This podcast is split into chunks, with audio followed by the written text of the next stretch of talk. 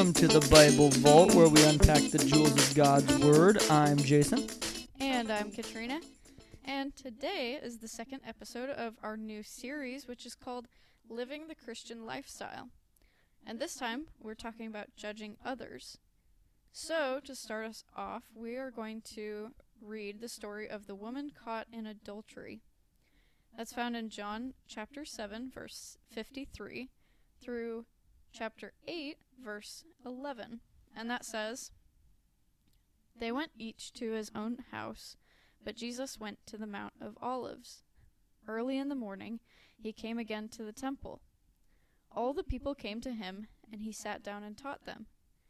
The scribes and the Pharisees brought a woman who had been caught in adultery, and placing her in the midst, they said to him, Teacher, this woman has been caught in the act of adultery. Now in the law, Moses commanded us to stone such women. So what do you say? This they said to test him, that they might have some charge to bring against him. Jesus bent down and wrote with his finger on the ground. And as they continued to ask him, he stood up and said to them, Let him who is without sin among you be the first to throw a stone at her. And once more he bent down and wrote on the ground. But when they heard it, they went away one by one, beginning with the older ones, and Jesus was left alone with the woman standing before him. Jesus stood up and said to her, Woman, where are they? Has no one condemned you? She said, No one, Lord. And Jesus said, Neither do I condemn you. Go, and from now on, sin no more. What does this passage say about how Christians should judge? So, this passage points out two key aspects of judgment for Christians. The first is that we are in no position to judge others.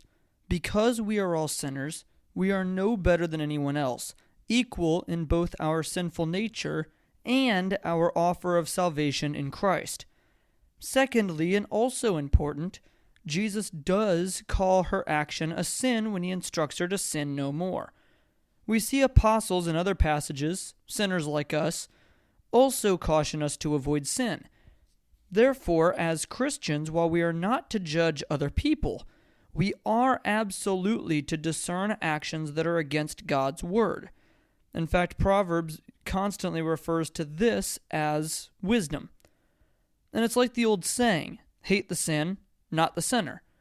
We're called to love sinners, not to condemn them, which is why it's so dangerous and unfortunate that so many people resort to saying things like you're going to hell when they see someone just sinning. As a caution against doing such things, I keep in mind Jesus' caution with regards to a speck in your brother's eye and a log in your own eye, which uh, that passage is in Matthew chapter 7. And that says, Judge not, that ye be not judged. For with the judgment you pronounce you will be judged, and with the measure, the measure you use it will be measured to you. Why do you see the speck that is in your brother's eye, but do not notice the log that is in your own eye? Or how can you say to your brother, Let me take the speck out of your eye, when there's a log in your own eye? You hypocrite, first take the log out of your own eye, and then you will see the then you will see clearly to take the speck out of your brother's eye.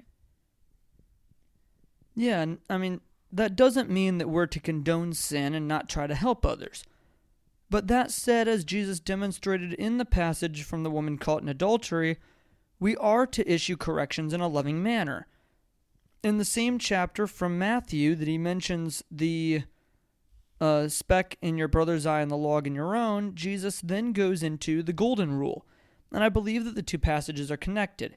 First, think about if you were in their shoes. How would you like to receive the criticism? Then, what is the best way to get through to the other person while also understanding that the correction itself is coming from another sinner?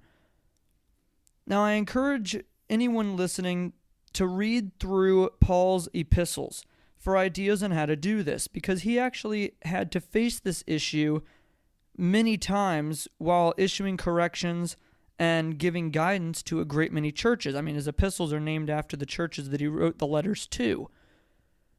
And he actually navigates this particular issue, this difficulty, quite well. Yeah.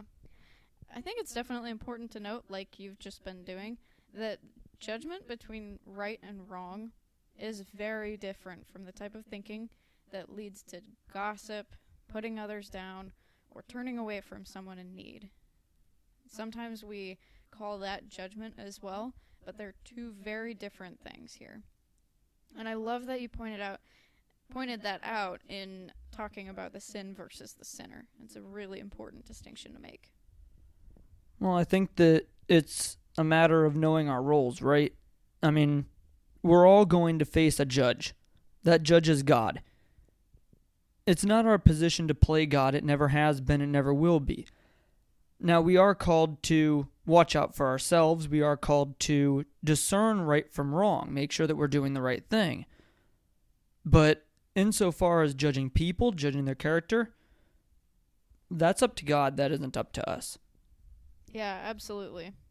Absolutely. And I believe that is all that we have for this episode. But next week, very important, we are going to be discussing how to find a good church, what to look for in order to know whether you are attending a good church or whether you are uh, attending or looking into a church that might not be the greatest. Which is super important. I mean, church is one of the places that you can go to meet together and discuss God's Word. So, very important topic next week. If you have any ideas for other episodes you want us to cover, um, any questions coming out of or into uh, this episode or next episode, or any comments in general, please be sure to head over to our Instagram page at the Bible Vault Podcast and shoot us a message. We'd love to hear from you. Thank you for joining us today on the Bible Vault. God bless, and we'll see you next time.